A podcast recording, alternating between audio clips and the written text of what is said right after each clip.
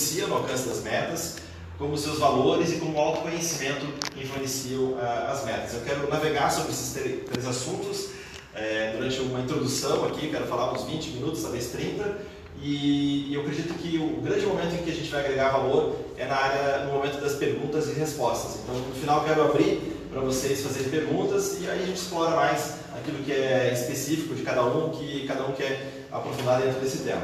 Combinado? Bom, Nils Andrade, então meu nome completo. Eu tenho 49 anos, fiz agora na semana passada, dia 17 de outubro, então pode dar parabéns depois. Nasci em 1970, não sei se, não sei se alguém aqui é, bom, tem, tem, gente ali que é um pouquinho mais maduro do que eu, né? 71. 71, olha, eu sou mais velho então.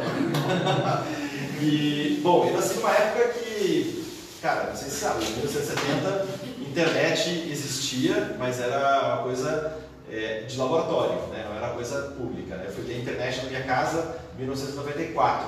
Aquela internet que fazia aquele barulho quando você ia ligar, né? Aquele, aquele barulho lá, acho que alguns aqui já ouviram esse barulho. E a internet mudou totalmente a forma como a gente faz negócios, como a gente faz é, tudo que a gente faz no nosso dia a dia, como a gente anda de carro, como a gente é, viaja, como a gente faz o nosso lazer, mudou completamente. Mas eu nasci em 1970, então fui para o colégio, né, mais ou menos em 76, 77, né, para fazer ali o primeiro ano, aquela coisa. A gente entrava um pouco mais tarde no colégio, não entrava cedo. E os meus pais, eles vêm de famílias muito simples. Nós nascemos, os meus pais nasceram no interior de Santa Catarina. Então, é, famílias que tiveram dificuldades, né, tanto do meu pai e da minha mãe, dificuldades para crescer, né, e pequenas propriedades, então produziam o que, o que, é, os alimentos deles.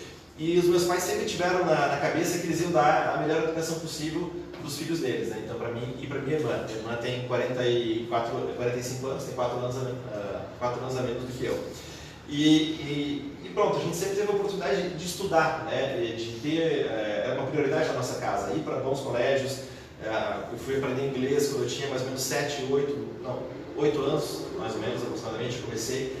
Então, o inglês para mim sempre foi como uma, uma, praticamente uma segunda língua, porque eu tive essa oportunidade. Né? Meus pais nunca tiveram a oportunidade de estudar inglês, eles sempre eles foram fazer isso depois que eles é, já estavam adultos, né? foram aprender os de inglês. Então, eu nasci nesse contexto, uma família simples, mas com foco na educação, foco no crescimento. E desde pequeno eu sempre me interessei por negócios. Eu não sei porquê, mas eu sempre pensava, cara, um dia eu quero ter minha empresa. Apesar de meus pais não terem história de ter empresa. E uma das coisas mais difíceis quando você é empreendedor, quando você quer ser um empresário, é se você nasce numa família que não tem empresa, é muito difícil. É muito difícil você ter sucesso como empresário. E eu digo isso pela minha própria história e a observação de várias pessoas que também têm um contexto parecido com o meu, né? que nasceram em famílias que não são empreendedoras, que não são empresárias, e aí tem que empreender, né? a gente quer empreender e quer crescer. Então a gente tem que quebrar muitos paradigmas comportamentais. E se você nasce numa casa em que o importante são as férias, ou o salário, ou o décimo terceiro, ou as horas extras, é esse papo que você ouve. Quando você nasce numa família que, que, que tem empresários, o que você vai ouvir? Você vai ouvir de planejamento, você vai ver de metas, de objetivos, você vai ver, vai ouvir outras coisas que são totalmente diferentes, né? vai ouvir sobre fluxo de caixa, coisas que a gente não ouve quando a gente nasce uma, uma família que tem um contexto que não é de empresário. Então, quando, um ponto principal para você ser um empresário de sucesso é se você nasce em um contexto que é mais adequado, é mais fácil. Se você é, nasce em um contexto que não é, é de empresários, é mais difícil empreender. E esse é o meu caso. Então, a duras penas, eu sempre é, tive que batalhar muito para ter sucesso na, nas minhas empresas né, e a gente vem crescendo e tem altos e baixos, né, vem, vem sempre com. É, tem, tem aqueles pontos de dificuldade, pontos de facilidade e já são quase 20 anos que eu empreendo, ano que vem vou fazer 20 anos, então a gente tem sempre oportunidades sempre crescimentos para fazer a partir daí. E como eu falei, é, eu tive a oportunidade de estudar, tive a oportunidade de fazer faculdade, me formei em engenharia na Federal de Santa Catarina. E antes disso, antes de entrar na engenharia, né, eu sempre pensava que eu queria ter minha empresa e eu fazia pequena, pequenos trambiques né, com, com, as coisas que eu tinha, que era uma forma de empreender. Então o que, que eu fazia? Eu tinha um skate e eu queria comprar uma bicicleta. Vendia o skate, juntava um pouquinho de dinheiro, né, trabalhava aqui e ali, fazia algumas coisinhas e comprava uma bicicleta. Eu ia fazendo coisas pequenas para gerar dinheiro. Desde, desde pequeno eu tinha essa, essa vontade, essa necessidade de aprender a fazer dinheiro. Na época da faculdade, fazia docinho de, de, de morango, vendia na biblioteca. Então aquilo obviamente não me sustentava, mas era uma, uma parte da minha renda que eu tinha a partir dali. Tinha bolsa de CNPq na Federal de Santa Catarina, então ganhava também um pouco de dinheiro. Então sempre procurei, é, mesmo na faculdade, como era uma faculdade de tempo integral, não tinha oportunidade de trabalhar, mas eu fazia pequenas coisas que me geravam algum tipo de renda e era uma forma de empreendedorismo, ainda que, ainda que muito, muito pequeno, né, em termos de, de resultado. Bom, me formei em 93, é, ao mesmo tempo que eu me formei, eu fiz o programa de trainee da Sadia, resolvi ir para uma grande empresa para ver como é que funciona uma grande empresa de dentro. É, passei no programa de trainee com aproximadamente 150 engenheiros e eu fiquei, seis, é, fiquei sete anos dentro, da, dentro dessa empresa. Tive uma ascensão, ascensão profissional ultra, é, ultra acelerada, a gente está falando do ano de 93 a 99. E então meu salário era super alto, eu tinha um bônus anual super alto no final, ali, quando eu estava para sair da empresa. E, mas só que sempre eu quis empreender, só que eu não sabia o que, que eu ia fazer, qual empresa do que, que eu ia ter. E no mesmo ano que eu me formei, né, no ano seguinte que eu entrei nessa dia, eu, eu comecei a praticar é, uma metodologia chamada The Rose Method, que é a minha empresa ensina essa metodologia, daqui a pouco eu vou explicar um pouco mais como funciona essa metodologia. E eu comecei a praticar essa metodologia e eu percebi que eu estava tendo um resultado muito diferente dos meus colegas. Esses 150 engenheiros que entraram numa empresa de, cento e, de 30 mil funcionários para dar uma revolucionada no sistema de gestão da empresa, é, eu tive um, comecei a ter um resultado totalmente diferenciado. Né? Comecei a descolar em termos de resultado desse grupo. Isso se deve ao quê? Eu estava mais concentrado, eu estava mais focado, eu estava com mais vitalidade, com mais energia, é, eu estava administrando melhor a pressão e o estresse que é ser um executivo de uma, uma grande empresa.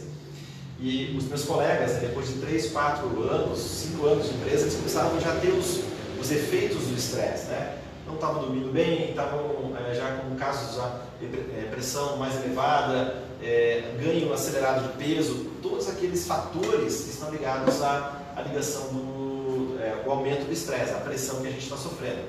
E, e foi aí que eu tive essa cara, mais ou menos no quinto ano de empresa, eu falei, cara, por que, que eu não ensino outras pessoas a terem esse desempenho que eu tive, é, que eu estou tendo na minha vida, e por que eu não posso, é, então, abrir uma empresa e levar isso para outras pessoas? E assim eu fiz, no ano de 99, eu fiz a formação dentro do The Rose Method, e aí comecei a, no ano de 2000, abrir a minha empresa aqui em Curitiba, é, ficava na minha primeira escola ficava na Avenida, Batel e hoje a nossa empresa fica aqui na Visconde de Guarapuava, entre a e a do lado do Islaveiro Executivo. Então são quase, o ano que vem faremos 20 anos de mercado e crescendo né, cada vez mais e com, impactando positivamente empresários, executivos e também atletas com aquilo que a gente ensina.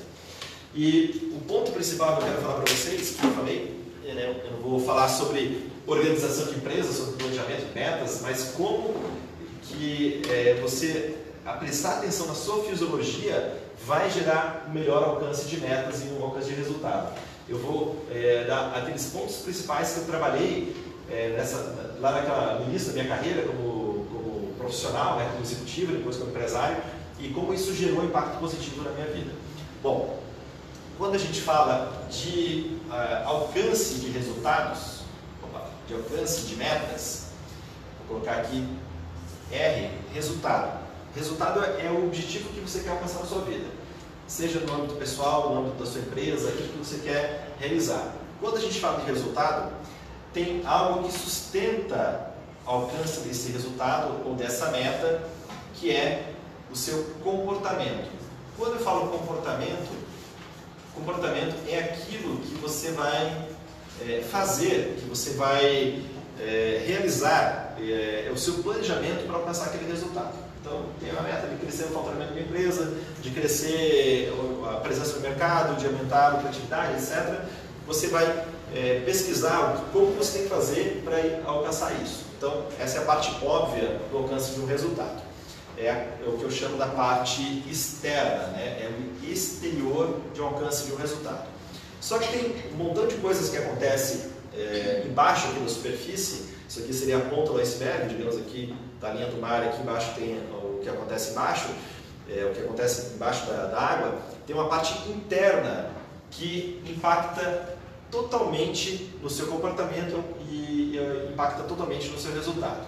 Primeiro, primeira onda de impacto com relação ao comportamento está ligado à qualidade dos seus pensamentos. Então, que você está pensando, como você está pensando, se você está mais empolgado ou menos empolgado, isso influencia no seu comportamento. Então, se você acorda, está com os pensamentos legais, está com os pensamentos adequados, está com o pensamento alinhado com o que você quer alcançar, está com a criação de arquétipos, né, de objetivos para alcançar o que você deseja, você vai ter um comportamento adequado e o resultado vai, vai vir. Só que os pensamentos, eles são influenciados pelos sentimentos. Como você está se sentindo vai influenciar os seus pensamentos.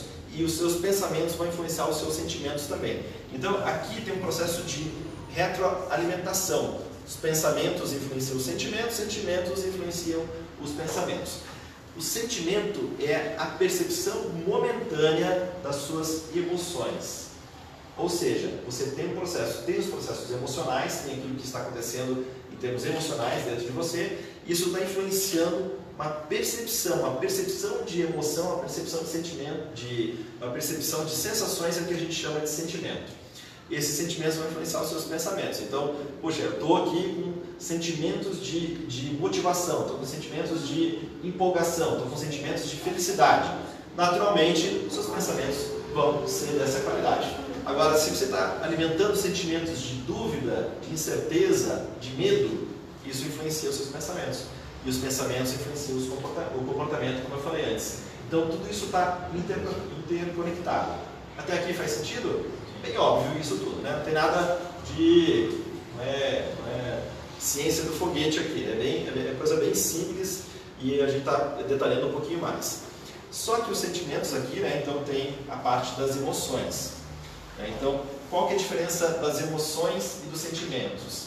A emoção, ela é a realidade do que, você, do que está acontecendo dentro de você. O sentimento é a percepção da sua emoção. E as emoções, elas são influenciadas completamente pelos sinais fisiológicos que o seu organismo está produzindo a cada instante. Pronto, aqui deve ter já nossa, um ponto de interrogação na cabeça de cada um. Como assim? Que as emoções são influenciadas pela fisiologia. Os sinais fisiológicos, respiração, pressão arterial, é, aquilo que você almoçou, aquilo que você lanchou antes, é, a sua qualidade do sono, do descanso, a sua capacidade respiratória, os milhares de sinais fisiológicos que o seu organismo está produzindo a cada instante, a cada momento, esses sinais fisiológicos eles são alimentados pelo nervo vago. O nervo vago é um nervo que conecta basicamente todos os órgãos é, do abdômen, coração e os pulmões, conecta com o cérebro e isso está mandando uma série de sinais para o cérebro. E o cérebro está interpretando esses sinais fisiológicos. Basicamente, o cérebro ele pode ser dividido, né? aqui está a coluna vertebral, nós temos aqui o cérebro reptiliano, que é o cérebro que está conectado logo na base da, da coluna, conecta a coluna vertebral com é, ali a parte mais dura do cérebro, né? uma região chamada cerebelo. Depois tem aqui o sistema límbico, e tem o neocórtex. O, a, a, parte aqui, o nosso, esse cérebro mais, mais duro aqui, que é esse, esse, esse cérebro chamado reptiliano, ele é o primeiro, é, é, em termos evolutivos, é a primeira parte que se desenvolveu na nossa, nossa evolução como espécie. Está ligado ao sentimento de luta ou fuga, de prazer e de dor. Então, aqui é um aspecto ligado totalmente à sobrevivência. Já o sistema límbico, límbico, ele é onde se processa todo o nosso sistema emocional. Então, as emoções, né, todos esses sinais fisiológicos estão indo pelo nervo vago, pela coluna vertebral, está abastecendo esses níveis de cérebro. E o neocórtex é onde a gente processa o raciocínio lógico. Então, nesse momento, nós estamos operando, a princípio, com o neocórtex, que é a razão, que é a interpretação, nossa carga de valores, nossas experiências, tudo isso está fazendo, eu estou aqui interpretando todos os, é, a, aquilo que eu quero passar para vocês, estou é, raciocinando, estou pensando, transformando isso em palavras, e cada um está ouvindo isso e está fazendo seus filtros de valores, de crenças, de experiências, né, de concordâncias ou discordâncias. Isso acontece no neocórtex. Então, todos os sinais fisiológicos que estão sendo enviados pelo seu organismo para o cérebro faz uma interpretação do cérebro reptiliano, no sistema límbico e no neocórtex. A qualidade desses sinais, quanto melhor for a qualidade desses sinais, melhor é a sua, melhor são as emoções, melhor são seus sentimentos, melhor são seus pensamentos, melhor seu comportamento. Vamos pegar alguns exemplos práticos. Você, quando você come alguma coisa que não te faz bem, como fica a sua emoção? Tem gente que fica irritado, tem gente que fica sem energia, tem gente que fica é, meio deprê, tem gente que fica lá, né, não quer falar com ninguém. Cada um tem uma interpretação diferente de acordo com a sua fisiologia de como as emoções são processadas quando você come um alimento que não cai bem. Me dê um exemplo aí, alguém comeu alguma coisa nesses dias aí que não caiu bem? Aconteceu isso com alguém aqui? O que, que aconteceu? Como é que foi?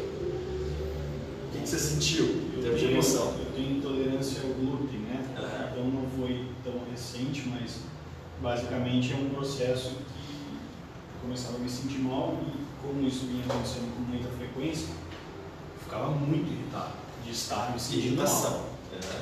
Então, e, quando você não come glúten, é ok. Aí, a irritação não está tão presente. Né?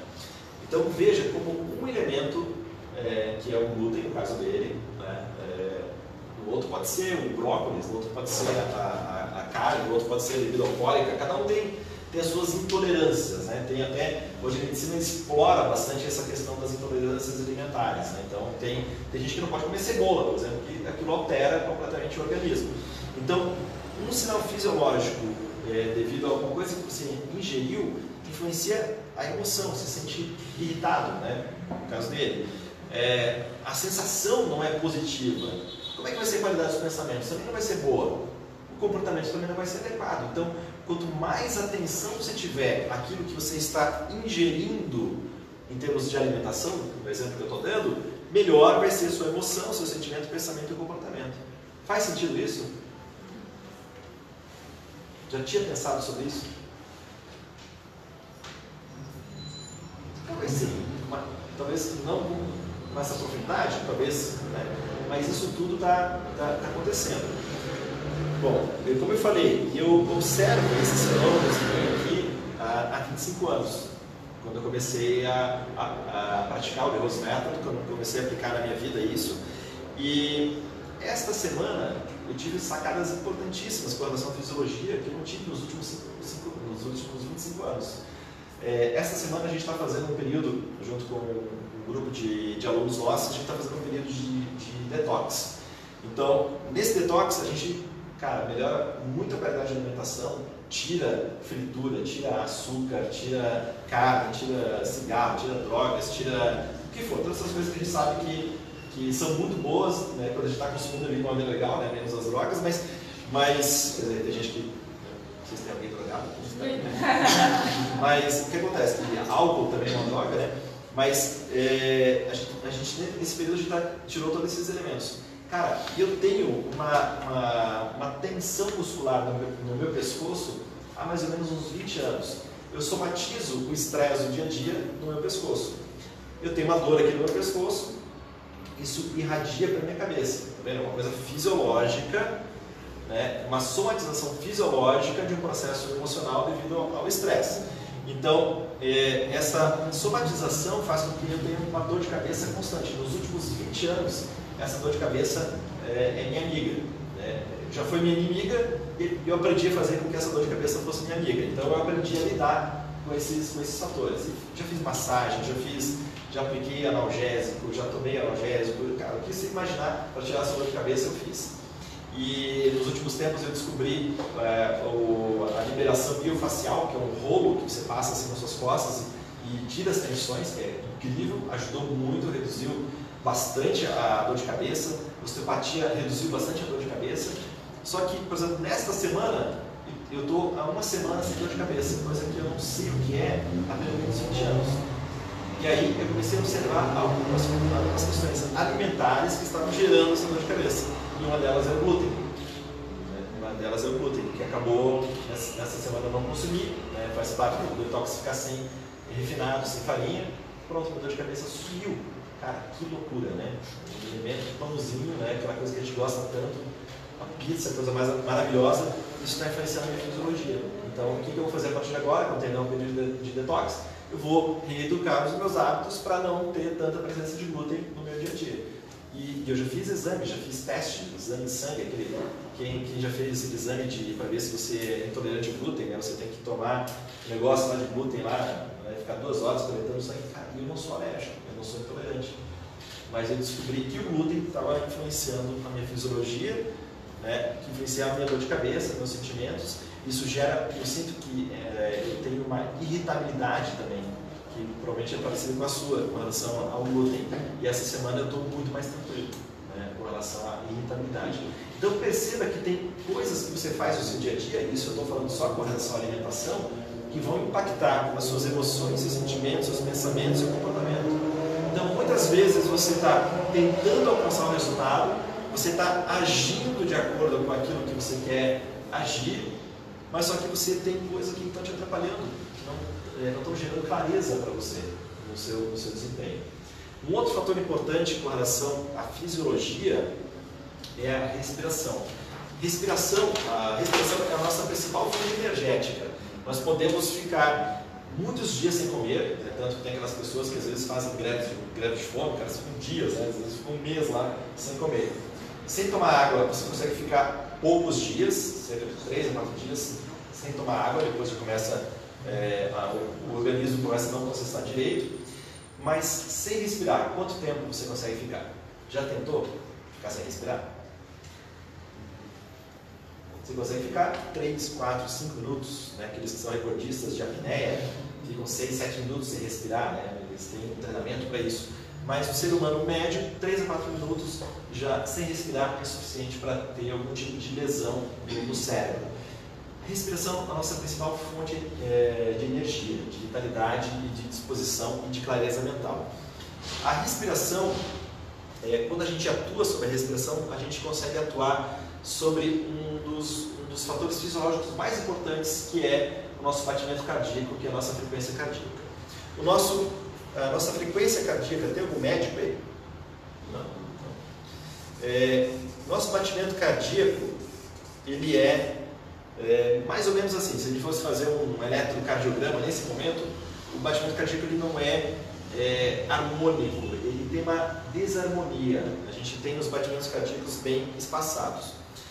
É, quando a gente respira de maneira profunda, quando você usa 100% da capacidade respiratória, você tem a capacidade de mudar os batimentos cardíacos para batimentos cardíacos desarmônicos para batimentos cardíacos mais harmônicos. E o que eu, eu quero dizer com isso? Quando você muda a qualidade dos seus batimentos cardíacos, você influencia o funcionamento do neocórtex. Lembra aquele desenho que eu fiz aqui? Coluna vertebral. Aqui está o, o cérebro reptiliano, aqui está o sistema límbico e aqui está o neocórtex. Neocórtex é onde, onde se processam as informações mais elaboradas, né? nosso planejamento, nossa capacidade de organização, tudo isso está influenciando aqui o neocórtex. E esses batimentos cardíacos aqui fazem com que o neocórtex não funcione muito bem. Ou seja, normalmente nosso funcionamento do neocórtex é muito limitado. A gente usa pouca capacidade intelectiva. Quando você faz respirações profundas, você muda a qualidade dos batimentos cardíacos, eles passam a ser harmônicos. Quando os batimentos cardíacos são harmônicos, você ativa o melhor funcionamento do neocórtex, você tem mais capacidade de raciocínio, você tem mais capacidade de tomar melhores decisões. Isso aqui, uma pessoa em repouso, como você está agora, mais ou menos 70 a 60 a 70 batimentos por minuto. Mas se nesse momento, digamos, entrasse alguém aqui armado e desse uma voz de assalto todos nós, como seria o nosso batimento cardíaco? Alguns têm um fato, né? Ele já ia parar o batimento cardíaco. Mas digamos que você não morreu nesse susto. Você foi lá para 160, 170 batimentos cardíacos. Quando a gente está numa situação de estresse, nosso raciocínio é elaborado ou não? Ele não é. O que, que atua? É o cérebro reptiliano. Por quê?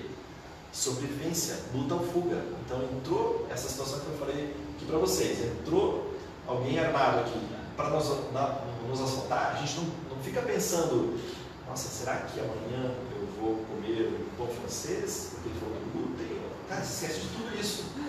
Você fica, ah, o que, que, que, vou fazer? É sobrevivência, luta ou fuga. Não tem raciocínio elaborado. Né? Você fica pensando em nada. Você vai, cara, como que eu vou sobreviver nessa situação aqui de extremo risco? Então, quando a gente está numa situação de estresse, e eu dei aqui um exemplo, né? Espero que não aconteça, não sei. Pode deixar para baixo? A pessoa já se desconcentra na palestra, né? Daí já, daí já não presta mais atenção na palestra. Mas quando você está numa situação de estresse, que pode ser uma, o seu alarme pela manhã, né, o seu despertador, você acorda, está no sono profundo, bum, tá bom. Você já vai aqueles batimentos cardíacos já mais acelerados. Pode ser é, a percepção de que você está atrasado para chegar no evento ou no seu trabalho. Pode ser alguém que você encontra ainda em casa e gera um estresse. Pronto, já, já dá esses picos aqui. Aí você abre a geladeira, percebe que alguém comeu o seu queijo. Puxa, você já fica estressado. Aí você sai de casa, está tirando o carro da garagem, ou está pegando Uber, ou ônibus, o que for, e aí você leva uma buzinada, ou alguém quase te atropela. Ou seja, no dia a dia, na nossa, no tipo de sociedade, no tipo de organização que a gente tem hoje, a gente passa por vários momentos de pico de aceleração, é, é, aceleração cardíaca, e às vezes a gente nem, nem presta atenção. Isso é só no início do dia. Agora, imagina no, no meio do dia, é, à tarde, à noite, antes de dormir. Você está sujeito a várias, você está sujeito a várias situações de, de, de picos de aceleração cardíaca e de total lobotomia, ou seja, total mau funcionamento do seu neocórtex e do seu sistema límbico. Quando você nota que os seus batimentos cardíacos estão acelerados, você pode usar uma respiração profunda isso todo mundo sabe fazer, você nasce sabendo fazer respiração profunda, é só usar as suas narinas, usar os seus pulmões. Faça algumas respirações profundas e solte o ar bem devagar. Inspire profundamente e solte o ar bem devagar. Quando você faz isso, você muda esse sinal né, desarmônico para um sinal mais harmônico. E no caso, se você está nesse pico aqui de 160 batimentos cardíacos, 150, que for, você inclusive vai desacelerar e vai fazer com que é, volte aqui o nível de normalidade de batimentos cardíacos. Esses estados harmônicos de batimentos cardíacos fazem, como eu falei, esse melhor funcionamento do neocórtex. É aquele velho pensamento. É, se você está de cabeça quente, né, cabeça quente, batimentos cardíacos acelerados, é, respire. Não tome decisão com cabeça quente. Respire para você pensar melhor, raciocinar melhor e voltar à normalidade de funcionamento. Isso é rápido, dois a três minutos de respirações profundas, você muda completamente o estado emocional. Você tem essa capacidade. Não quer dizer que você precisa evitar o estado emocional, às vezes você fica pé da vida com alguma situação, mas você, você ficou pé da vida, você pode alterar para tomar uma, ter uma melhor resposta é, é, com relação ao que você precisa falar, o que você precisa fazer. Faz sentido até aqui? Bacana. Bom, isso sobre fisiologia, ponto importante né, de algumas metas. Né? Então, revisando, é, falei da alimentação, falei da, do, da respiração, nós temos milhares, milhares de sinais fisiológicos, quanto melhor você for uma, um estudante da sua fisiologia, uma observação da sua, da sua fisiologia, aquilo que lhe faz bem, aquilo que não faz bem, qualidade do sono, quantidade do sono, quanto melhor você for, você se estudar nesse sentido aqui, melhor vão ser os seus resultados, né? porque isso vai influenciar o seu, o seu comportamento e, por, por consequência, o alcance de resultado. Então, muitas vezes, você quer destravar o alcance de um objetivo, você precisa destravar questões fisiológicas isso vai, vai te dar muito mais resultado, muito mais impacto. Bacana? Isso é uma parte do autoconhecimento. Lembra que um dos temas que a gente vai falar aqui é autoconhecimento. Você saber o que te faz bem em termos alimentares e o que não faz bem em termos alimentares é uma etapa de autoconhecimento. Autoconhecimento é você ter uma capacidade de entender quais são, minha interpretação é isso com relação ao autoconhecimento. É você ter a capacidade de entender quais são os seus ideais, é, aquilo que você, quais são os seus valores, seus princípios, as suas metas, seus objetivos, esse conjunto eu chamo de ideais. É, vou colocar aqui então, os valores, os objetivos e os seus princípios de vida, né, que pode estar dentro dos valores. Quando a gente fala de valores pessoais, geralmente, quando se você vai estudar sobre valores ou vai pensar sobre os seus valores pessoais, você vai fazer uma lista muito bonita de valores. Dê um exemplo de valor, uma coisa que você valoriza na sua vida. Família, é um valor. Outro. Honestidade. O que mais? Integridade. Integridade. Mais um. Status. Status. Não tem julgamento de valor. Né? Todos os valores eles são nobres, né? Então não, não temos julgamento de valor. O último, o quinto valor. Verdade. Verdade. Verdade. Isso. Então você pode fazer uma lista dos seus valores, as coisas que você valoriza. Hoje esses valores aqui são realmente muito importantes para mim. Agora, qual que é a grande sacada com relação aos valores?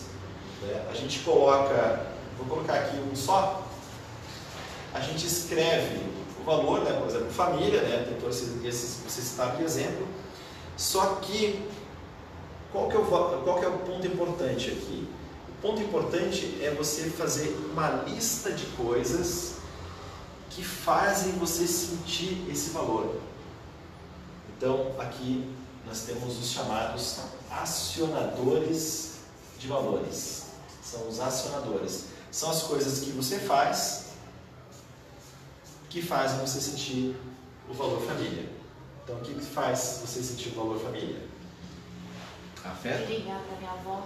Ligar para a avó. Pronto, está aqui. Ó. Ligar para a avó. Dar afeto, é isso? Dar afeto. Almoço de. Almoçar domingo com a família. Então, são coisas bem práticas que você faz e aí você vai sentir aquele valor.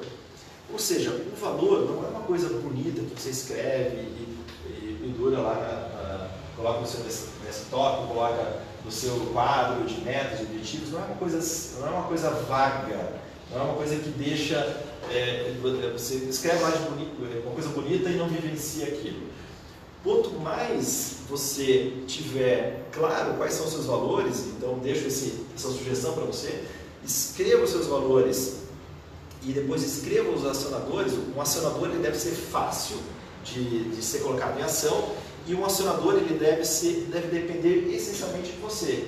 Então, ah, para eu sentir é, valor família, digamos que eu colocasse, para eu sentir valor família, eu gosto de sentir valor família quando meu pai ou minha mãe é, me mandam uma mensagem. Eu estou dependendo do outro para fazer aquilo. É claro que eu posso ter aqui na minha lista, mais aqui para baixo, receber uma mensagem do meu pai e da minha mãe, ou uma ligação do meu pai e da minha mãe. Mas se eu tiver acionadores, os quais eu vou lá e tomo ação, isso vai fazer com que eu sinta aqueles valores e eu vou ter uma, uma, uma, uma sensação de felicidade. Qual que é o neurotransmissor da felicidade? Sabem? Tem vários, né? Tem é, ocitocina, que é o ocitocina quando a gente tem afeto, né? quando a gente tem carinho, quando a gente tem abraço, contato físico gera a ocitocina. Outro, Endorfina. endorfina, que mais? Serotonina. Serotonina, principalmente, né? Serotonina está ligada à, fisio- à fisiologia, está ligada à felicidade. Neurotransmissores são produzidos pelo nosso organismo. Se eu produzir neurotransmissores em maior quantidade, como que ser as minhas emoções? Como ser os meus sentimentos, os meus, meus pensamentos, meu comportamento e os meus resultados? Entenderam o link? Então, você tem a capacidade de atuar nos seus neurotransmissores através dos seus valores, através dos, dos acionadores. É claro que eu estou falando aqui de uma pessoa saudável, tem pessoas que têm deficiência de produção de neurotransmissores e precisam, é, às vezes, suplementar ou ter acompanhamento médico com algum tipo de acompanhamento específico. Mas se você tem claramente é, detalhado quais são os seus valores e quais são os acionadores para sentir o que você gosta de sentir, você vai alterar a sua fisiologia de maneira positiva. E com, com isso as emoções, sentimentos, pensamentos e comportamento. Já tinha pensado nisso? Legal, né? Então você tem essa capacidade de fazer isso. É um exercício simples. Assim como eu passei aqui, não tem, não tem mistério nenhum, mas você é, fique com essa tarefa. Né? É, estabeleça quais são os seus valores e estabeleça aquilo que você pode fazer para é, sentir os valores que você gosta de sentir e com isso os seus neurotransmissores positivos eles vão ser é, produzidos de maneira mais intensa e você vai ter mais sensação de, de conquista, de, de felicidade, de realização, né, de, de, sentimentos positivos. Então esse link é importante. E tudo isso que eu estou falando está ligado ao autoconhecimento. Saber claramente quais, são os seus valores, saber quais são os seus acionadores, é uma tarefa de colocar um espelho dentro é, na, na, sua frente e você se olhar nesse espelho. Cara, quem eu sou? Né? O que, que eu gosto de sentir? O que, que eu quero realizar na minha vida? Quais são os meus ideais? Né? Quais são os meus, os meus objetivos, as minhas metas, os meus princípios? Quais são os meus valores?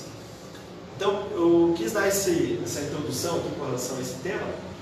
E como eu falei, eu acredito que o grande significado desse nosso bate-papo aqui vai ser agora esse, uma troca de ideias, né? perguntas que você pode fazer é, para eu procurar agregar o máximo que eu puder aqui de informação para você, para você sair super satisfeito nesse seu é, sábado à noite, sacrificando sábado à noite, né? Todo mundo aqui tá, podia estar tá fazendo uma coisa mais legal do que está aqui, né? Mas então, vocês estão aqui. Vamos lá, vamos. Posso abrir então para perguntas? Fiquem à vontade, agora sou de vocês. Qual que é o nome? Fale o nome. Andréia. Andréia, fale. Qual que é o método mesmo que você. The Rose Method. É um método que foi criado pelo professor De Rose nos anos 60. No ano que vem nós fazemos 60 anos de mercado. E ele, a gente ensina né, toda essa questão né, que eu falei aqui para vocês. Esse moço é daqui ou ele é de fora? Ele é brasileiro. Ah, brasileiro. E a nossa sede é em São Paulo. Nós temos em Curitiba seis escolas, no Brasil nós somos quase 60 escolas e estamos presentes em 10 países. Estamos na Argentina, no Chile, nos Estados Unidos, na Europa Ocidental e quase todos os países. Né? Portugal, França, Itália, eh, estamos na eh, Inglaterra, na Escócia. Então a gente trabalha, ensina técnicas que melhoram a fisiologia, como respiração, alongamento, flexibilidade, força, técnicas de yoga nessa não. questão não a gente de meditação, meditação sim, meditação sim, e uma parte mais importante que é a parte comportamental, ah. né, de principalmente focado nas relações humanas. É, eu digo yoga porque a gente trabalha muito na a própria da, daí você falou já da respiração em si, meditação também, Uhum. isso influencia muito. Eu sei que talvez ele, ele também colocaria isso. Nós, nós trabalhamos durante bastante tempo com, a- essa filosofia. Em cerca de há 15 anos a gente fez uma transição, deixando o trabalho mais abarcante. Então tem técnicas, mas não é só isso, né? Tem toda uma, uma parte comportamental. E aí esse que se passou pra gente é um pedacinho do que vocês É, acabam é. mínimo, É. porque Eu falei da respiração e alimentação, né? Mas a gente tem é, muita coisa. Você ia perguntar?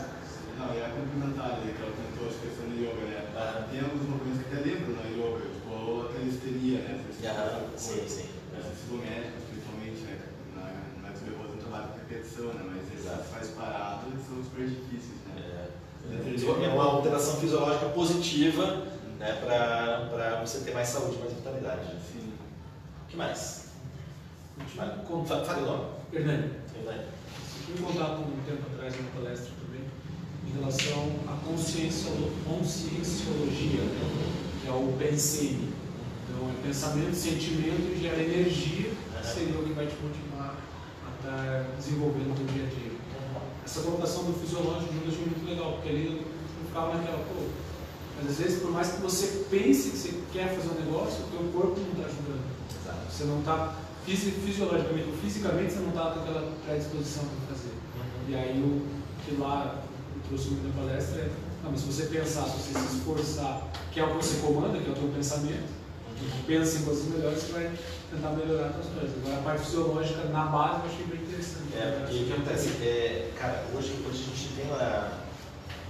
é, usou esse termo esses dias, que eu achei sensacional, que é uma, uma felicidade tóxica. Então você tem que estar feliz sempre, você tem que estar empolgado sempre, você nunca pode estar desanimado.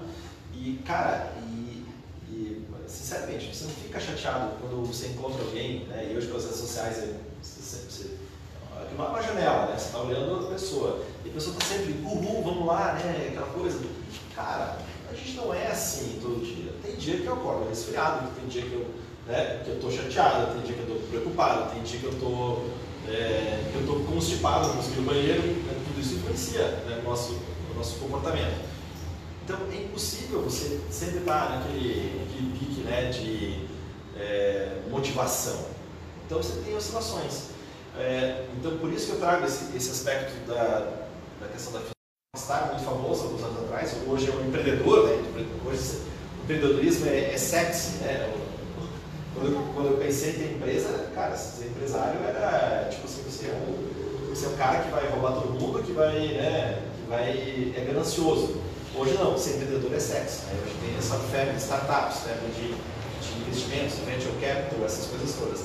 Então, é, é, um, é um aspecto de saúde que a gente tem que olhar bastante. Né? Então, eu, eu, particularmente, nas minhas publicações, no canal do YouTube, no Instagram, no TikTok, no LinkedIn, eu, não, eu procuro não passar essa mensagem, cara, é, seja feliz, é, uma felicidade vazia, né? E eu gostei muito desse termo felicidade tóxica.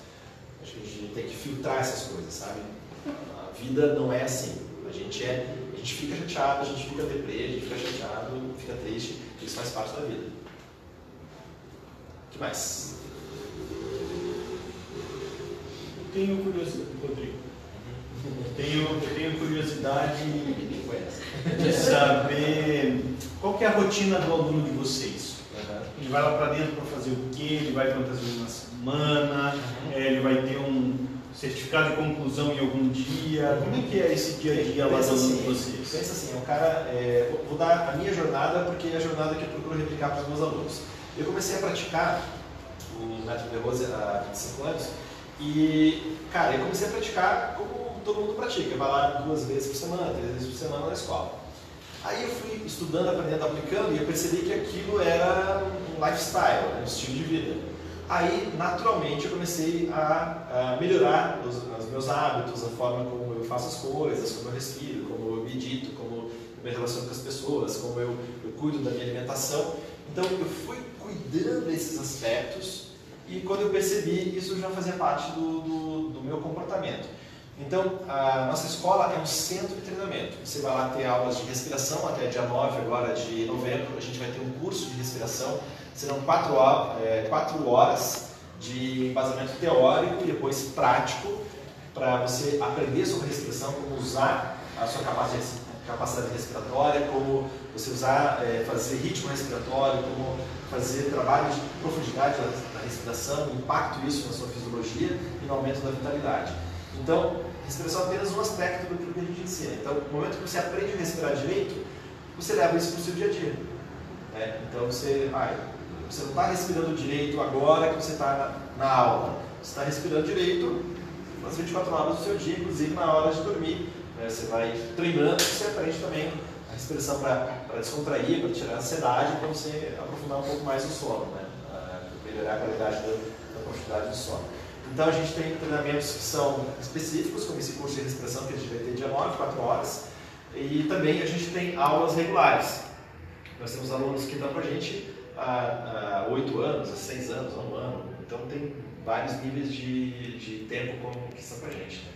Tem alunos que passaram pelo processo, mas são é, participantes até hoje, não estão matriculados efetivamente na escola, mas são ex-alunos que levam a filosofia. Né? Então a gente tem é, é, muito bacana porque a gente anda pela cidade, a gente sempre vai encontrando gente, né? E principalmente pelas redes sociais, assim, eu, nunca calculei quantos alunos a gente já teve, né? mas é bastante gente. Então, o impacto que a gente traz para esses alunos é de maneira bem efetiva. Então, aulas regulares que vão de duas a três vezes por semana, até todos os dias, mas, então, e cursos específicos. Né? Até todos os dias é, é específico para cada pessoa? Você pode fazer uma coisa personalizada, então não é um método que aplica para todo mundo?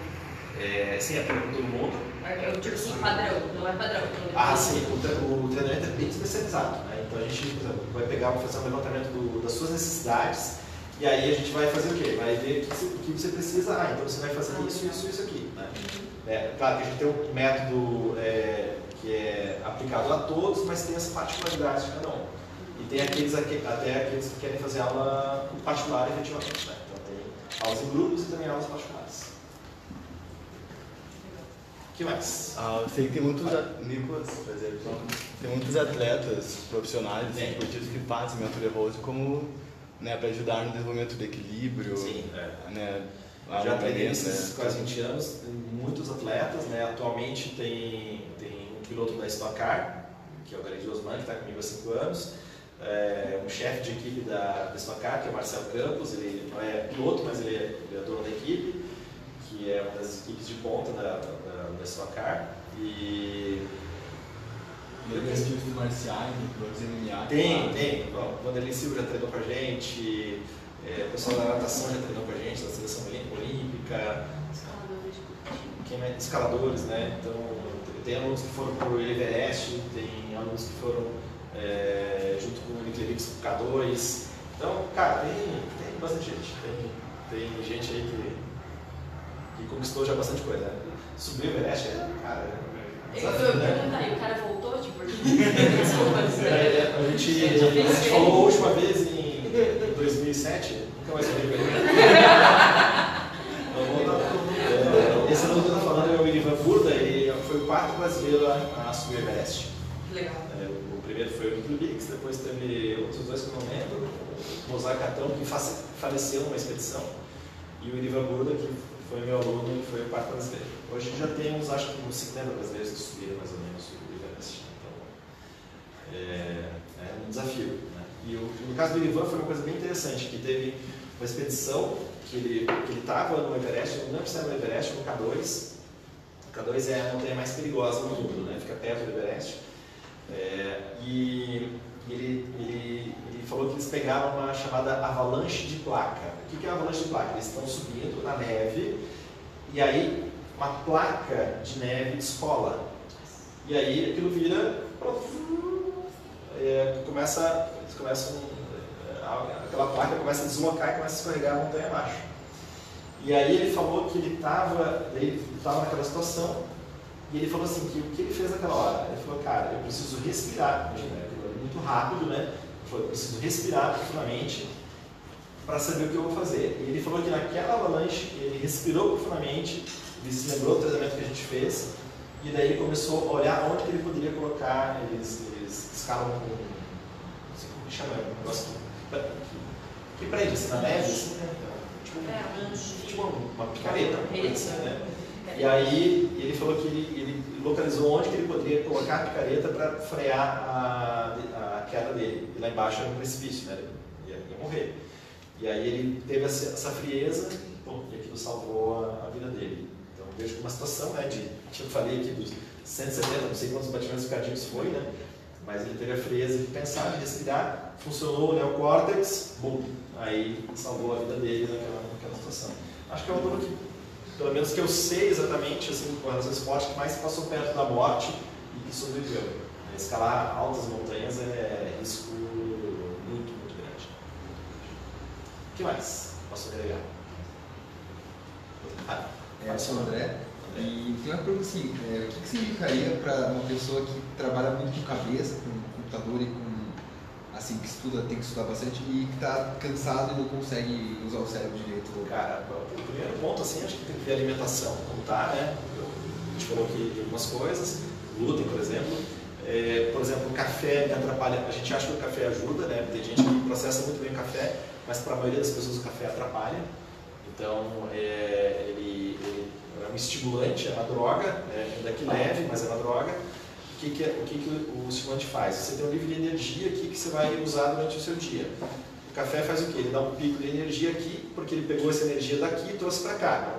Então ele trouxe para cá, pum, você tem um pico, né, tem aquele rush ali de, de funcionamento, só que depois aqui você tem um vale, né, você não tem uma energia constante. É, esta semana, uma, uma aluna que é super, assim, toma café pra caramba, ela falou assim, vamos começar a semana de detox, o meu principal desafio vai ser com relação ao café.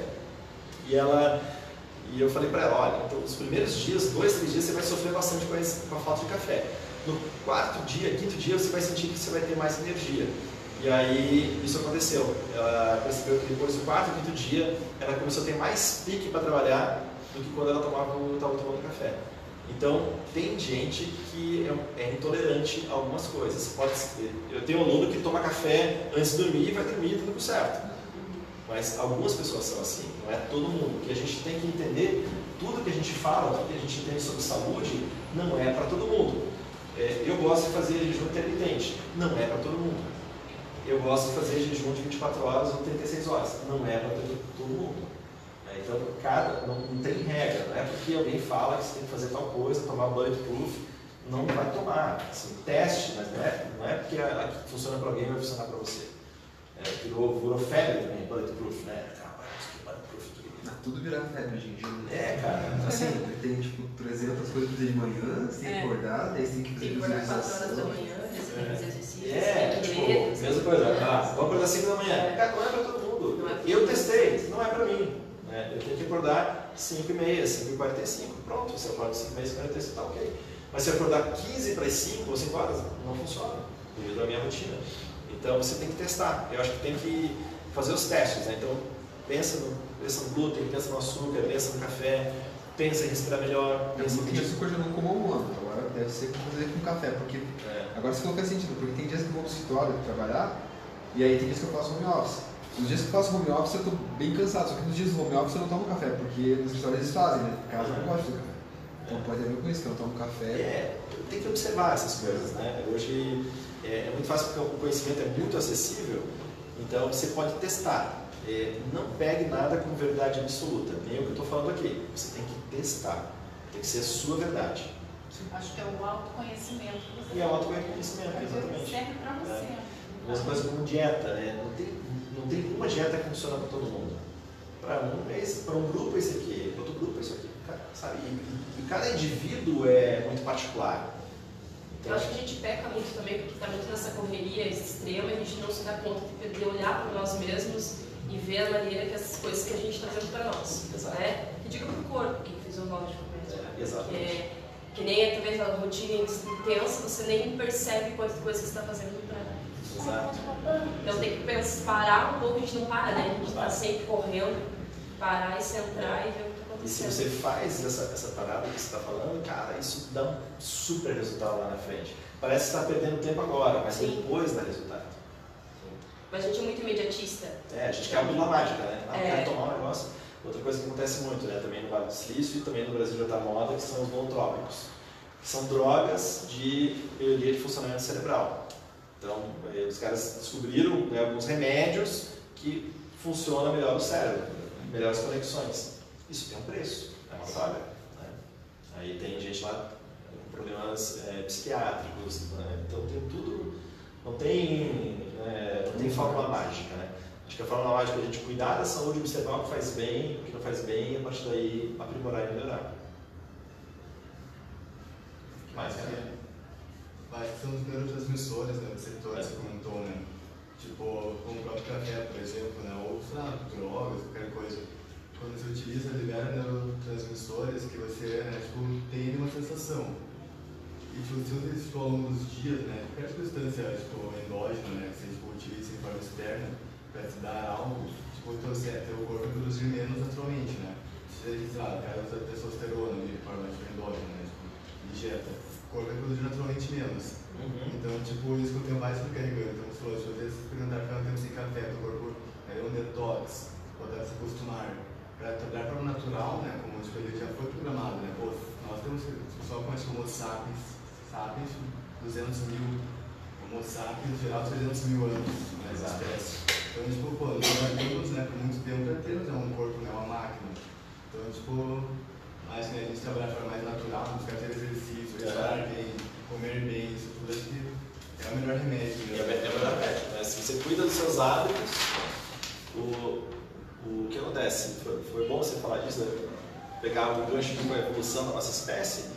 O nosso cérebro, ele não evoluiu praticamente nada nos últimos 150 mil anos, em termos de volume, em termos de funcionamento. né? o mesmo cérebro. É, e quando a gente age né, nesses picos de estresse aqui, é como se a gente tivesse lá nas savanas africanas, há 70, 100 mil anos atrás, é, sendo perseguido por um leão ou sendo é, vítima né, de, de um leão. Só que isso acontecia eventualmente naquela época e hoje a gente passa por essas situações várias vezes ao dia. Então a gente está com uma carga de tensão muito maior. Então esses cuidados que a gente está falando aqui são fundamentais para você operar realmente um estado de performance. Então se você está se cuidando, sua performance é melhor e você navega melhor pela vida, né? Você tem mais, mais sensação de realização, de conquista, né? de objetivos. Estão satisfeitos já? Tem uma última?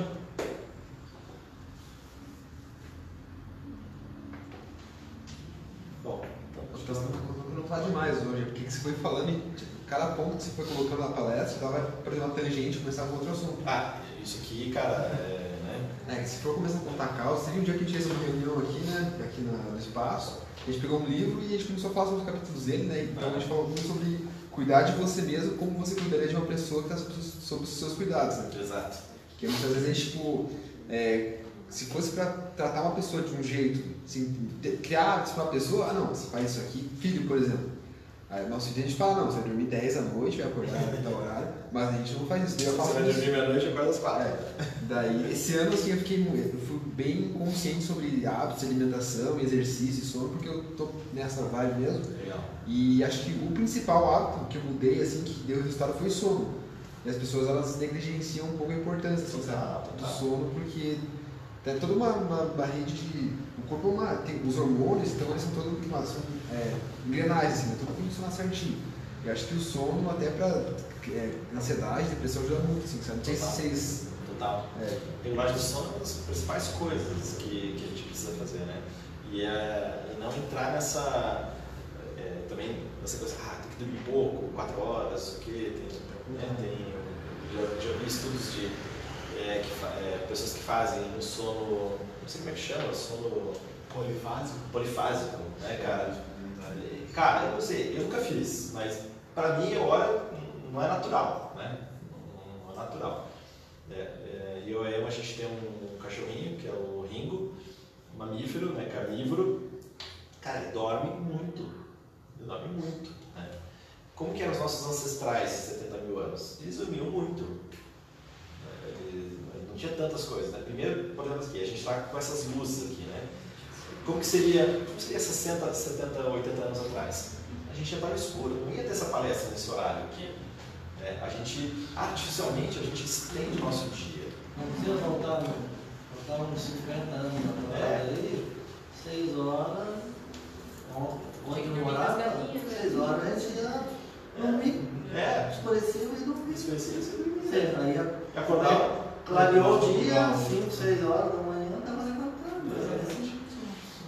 Então, ve- veja só, né? é, A gente, a, a gente mudou artificialmente né, o nosso comportamento. Então, a gente, isso aqui atrapalha o nosso sono, né? Essas luzes né, que a gente está sujeito à noite, né?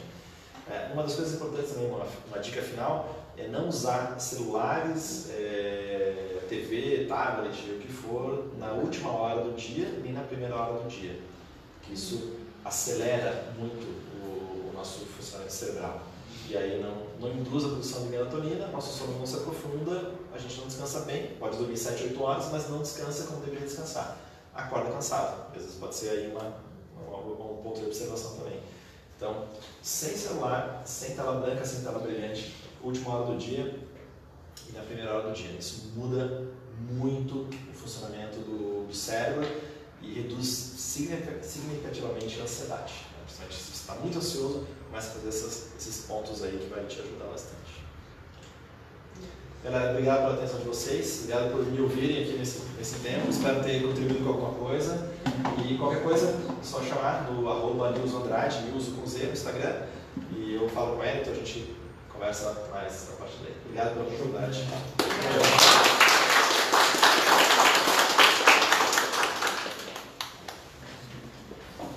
Fechamos então, galera. Fechamos. Será uma foto, mundo na frente? Opa, vamos. não, não.